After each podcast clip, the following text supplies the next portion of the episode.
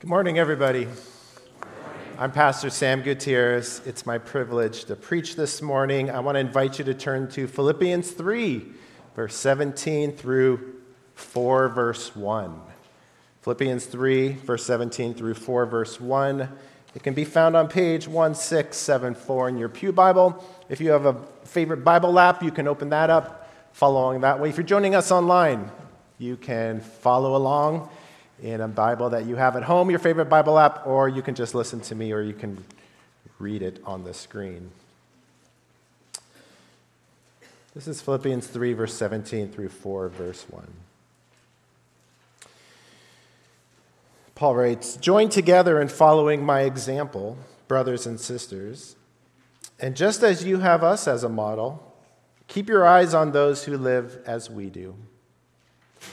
For as I've often told you before, and now tell you again, even with tears, many live as enemies of the cross of Christ. Their destiny is destruction, their God is their stomach, and their glory is in their shame. Their mind is set on earthly things.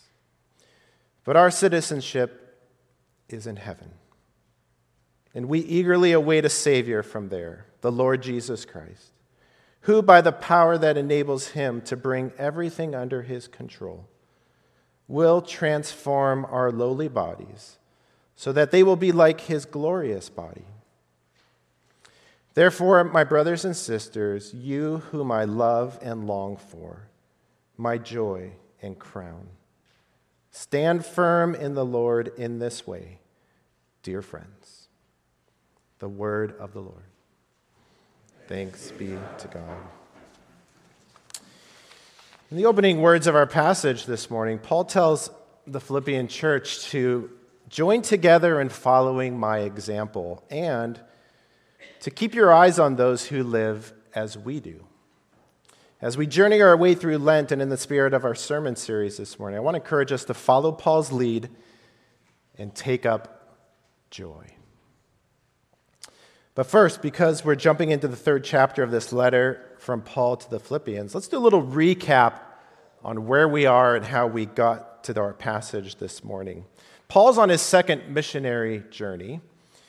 And Acts chapter 15 tells us that Paul and Silas were attempting to actually travel to another place to preach the gospel, but somehow, it's interesting, the Spirit was blocking them from going to that place.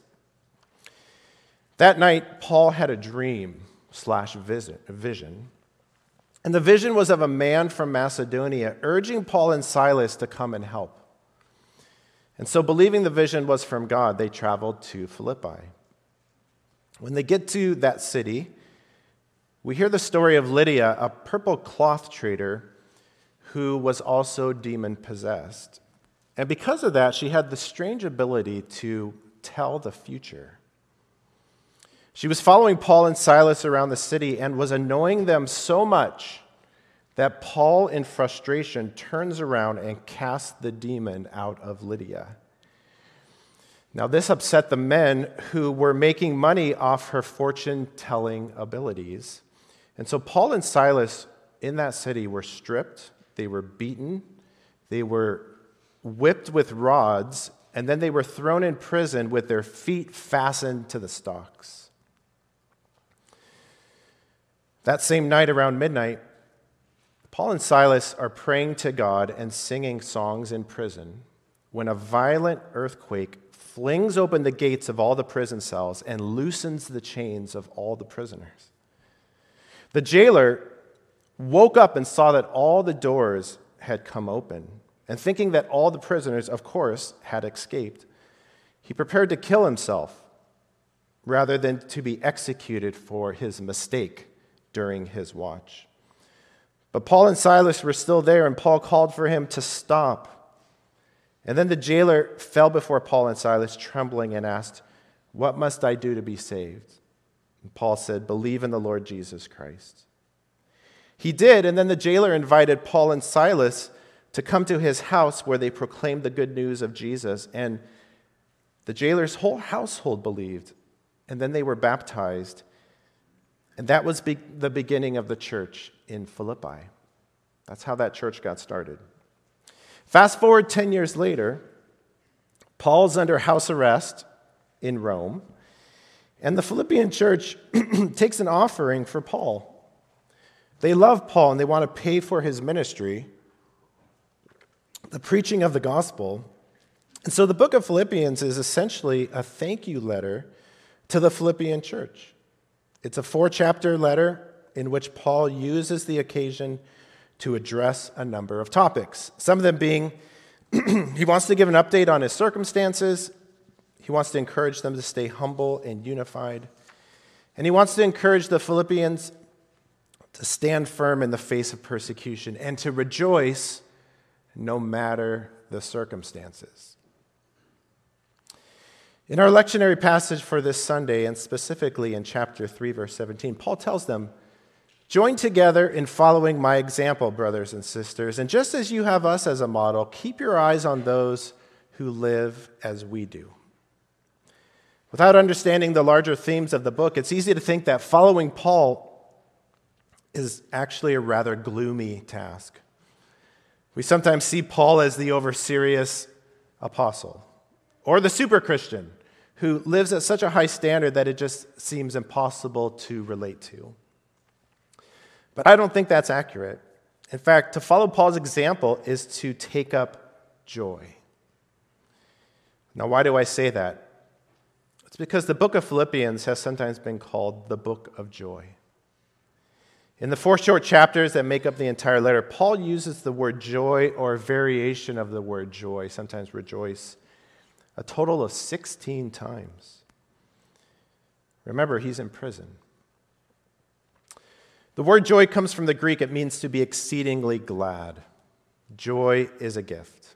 It's a fruit of the Spirit. It's something that is not conjured up or willed within ourselves. It's something that the Spirit works in us, produces in our hearts.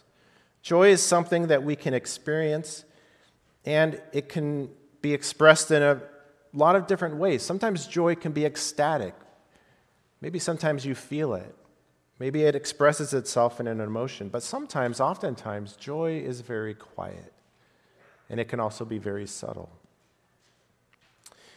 I don't know if you've ever heard this phrase before, but it's often been said that happiness is based on happenings, and then joy is based on Jesus, trying to differentiate between joy and happiness.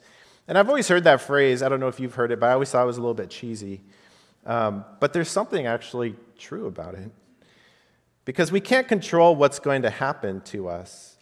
Paul writes at one point in the letter whatever happens, no matter the circumstances, joy is still possible because Joy flows from a relationship.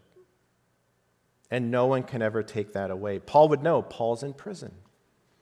Paul knows that the Romans can chain his wrists, but they can't chain his relationship with Christ.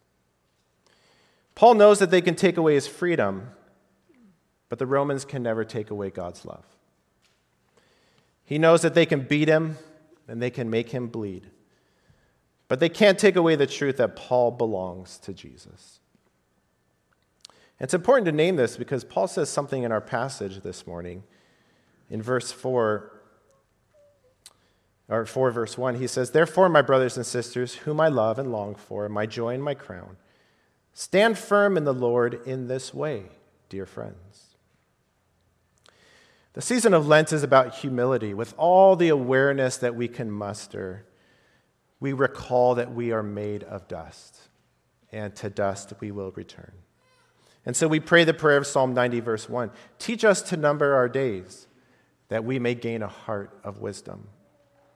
And so in Lent, we turn away from sin and foolishness, and we turn to the Lord for mercy and forgiveness. Lent is a hard road, it asks a lot of us, but it's not without joy. And that's why it's important to remember Paul's encouragement what he's saying here to the Philippian Christians is rather simple life is hard, there are many dangers. Enemies in various forms abound. But don't give up. Stand firm. Wait on the Lord. And do all of it in a spirit of deep joy. And then Paul says basically, if you don't know how to do this, then look to me as an example. And then he broadens it out not just me, but those in your church community who embody this, who are mature and wise. And so it seems to me that much of the Christian life is not taught, but it's caught. We pick it up from those around us. We watch, we learn, we imitate. We learn how to follow Jesus by watching other people follow Jesus. This morning, I want to give three examples of how we learn from others. Rather short stories. I want to tell you how I learned to be a pastor, how Chris Botti learned to play the trumpet, and how some inner city kids learned how to give a blessing. First, how I learned to be a pastor. My first job out of college I worked as a youth pastor at a church in Northern California. I didn't know a lot about ministry because I was a graphic design major, I was an art major. But I had an interest in ministry, and this church uh, took a chance on me. And much of what I learned about being a pastor was simply by watching Kevin Adams, the head pastor of that church, and learning from him. I learned how to be a mentor by being mentored by him. I learned to schedule weekly check ins with those that I mentor because he did weekly check ins with me. I learned how to work on setting goals with those under my supervision because for three years I sat under his leadership and he helped me set my goals. He would invite me to council meetings where I could watch and observe. When I was ready, he would pull me aside and give me some important advice, teaching me lessons about leadership. At one point after a meeting, he said, Sam, I love how you listen. Listening is a very important part of being a leader. But when you're a leader, you can't only listen, you also have to speak. A leader always brings something to contribute to the conversation. It can be a question, it can be a thought, a comment, an idea. And that's not the only thing I learned from Kevin Adams. I learned how to take care of folks by simply observing the way that he took care of people the way he took an interest in people. I learned a lot from him about the passion that he had for folks who didn't go to church. It was a church plant. The whole idea was we want to create a church for people who don't go to church. He just had a heart for people who maybe would never think about going to a church, but then somehow found themselves in church. And so he would craft every aspect of the service in a hospitable way to make everyone feel welcome spiritual veterans, novices, those with faith, no faith, faith filled with doubt.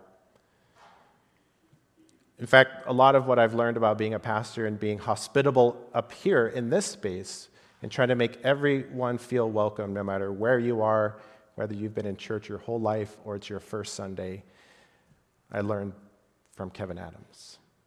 It's nothing he really taught me, it's just how he embodied it. I just watched him, I learned. He modeled it for me. Here's the second thing how Chris Botti learned how to play the trumpet. A number of years ago, the trumpet player Chris Botti put out a special, you can still find it online. Chris Botti live with special guests, including Sting and Jill Scott and other famous musician friends of his. In between the concert footage the film would switch to interview, style footage where Chris sits and talks about his influences, his history, and what, he, and what has led him to this important concert night at the Wilshire Theater. And at one point, he's reflecting on some of his best and most formative trumpet teachers and mentors. He described one teacher who employed a method of playing via listening and then imitation. The lessons would go like this they'd sit face to face on chairs, facing each other, not that far apart, and the veteran trumpet player would play a series of notes starting simply. And when he finished, he'd point at Chris and say, Now you play it. Chris would stumble around hitting some of the notes, and, and then the master teacher would play it again and say, Now you play it. They would go back and forth like this I play, now you play. Until Chris mastered not just the notes, but the tone and the nuance and the feeling. And slowly they would build the bass and then graduate to more complex melodies and sequences of notes. The teacher would say, I play, now you play. Lastly, I want to give an example of how some inner city kids learned how to give a blessing. I got this story from a book by Mark Yaconelli, where he talks a lot about youth ministry. He used to be a youth minister for a long time. Starts out by saying, I once attended a ministry conference where I sat next to a woman who served as an Episcopal priest in Chicago. We began to talk about our work when I mentioned that I was a youth minister, and she told me that her first job out of seminary was a position as a junior high youth director for a struggling inner city church, but then quickly added, I only lasted six months. When I asked her why, she told me the following story. She said, The church I served was in a very poor area. And the junior high youth ministry was one of the few programs for young teenagers in the neighborhood. Every Sunday night, the church would fill with about 50 kids from the surrounding buildings. And in those days, the junior high ministry consisted of a short worship designed for junior high students. We'd have upbeat music and a brief youth friendly uh, sermon. But much of the service was taken from the formal Book of Common Prayer, which is the worship manual of the Episcopal Church. And this meant that there were lots of prayers and readings and responses that the kids were supposed to do. The problem was that most of these kids couldn't read. This fact, combined with the young people's excitement at being together, made the junior high worship service pure bedlam, craziness. The kids would wrestle and giggle in the pews. They'd run and hide in the organ pipes. They'd put on choir robes and chase each other. I was fresh out of seminary and had a very different idea of my life as a priest. I wanted this to be prim, I wanted to be a prim and holy priest, but instead I spent most of these youth services chasing, disciplining, and shouting at kids to be quiet. In those days, the service ended with a blessing. The kids would line up in front of me, then one by one, they'd come forward. I'd place my hand on their head and read this little blessing over them. It took a long time to do this because there were so many kids, and they had a hard time staying in line. But I was a good Episcopalian, so I pushed ahead and made sure I gave the blessing to each child as instructed. After six months, I couldn't take it anymore. I felt completely inadequate and unprepared for those kids. And the whole thing was just so unruly that I told the rector that I was quitting. On my last night with the kids, I began the service by announcing my resignation. I guess I'd hoped that when the kids heard that it was my last night, they'd act a little more respectful. But this was just wishful thinking. The kids were as unruly on my last night as they were on the first. And when it came to the end of the service, I lined them up as best I could, and then I gave them each their little blessing and sent them out the door and back to their homes. But halfway through the blessing, this young girl interrupted me and said, Hey, who gives you a blessing? I was exasperated and ignored the girl's question, but she stood up, holding the line up, and asked again, Who gives you a blessing? I told her to run along with the others, but she wouldn't move. Who gives you a blessing? Exasperated, I told her something quickly about getting blessed by bishops at conferences or something, but then she got this idea and lit up. Hey, Pastor, can we give you a blessing? This idea spread through the line of kids like wildfire. Soon all of them rushed forward, crowded around me, and started clamoring, I want to give you a blessing. No, let me do it. I'm older. I want to give her a blessing. It was my idea. Let me do it. I shouted at the kids to get back in line, but they wouldn't do it. Finally, I acquiesced. I told them that if they promised to go quietly from the church and back to their homes, I would let them all give me a blessing. Well, they became ecstatic. They started crowding around me and jumping up and down and climbing on the altar and trying to get their hands on my head. Most of them couldn't reach, so they begged me to get on my knees. I walked out to an open space and knelt down, and these kids giggled and laughed as they pushed in around me. Then they all stretched out their sweaty young hands and piled over my head face, shoulders, back. It got quiet for a moment. They hesitated, not knowing what to do. And then suddenly, one of them started to recite this blessing. Immediately, the rest of them joined in. These kids, most of them illiterate, recited from memory the blessing I'd heard that they heard me say over each of them. They learned how to bless others by themselves being blessed. Just a short conclusion here. Lent is about walking with Jesus while we engage in spiritual practices like prayer and fasting and repentance. But it's not without joy. Underneath Lent, there is a river of gratitude flowing because of what never changes in an ever changing world the faithful presence of God. That is our joy. We learn how to stand firm in the midst of difficult circumstances with joy by watching others do it. That's why Paul says, Watch me. Okay, now you do it. And then Paul broadens the mentoring landscape and says, Don't just look at me, look at those around you, right here in a place like Alger Park Church. Verse 17, he says, Join together in following my example, brothers and sisters. And just as you have us as a model, keep your eyes on those who live as we do. What is the example? Standing firm with joy because of the God who will never leave us or forsake us, whose presence is with us every moment of our lives and whose promises never fail. That's a reason for joy. Let's pray.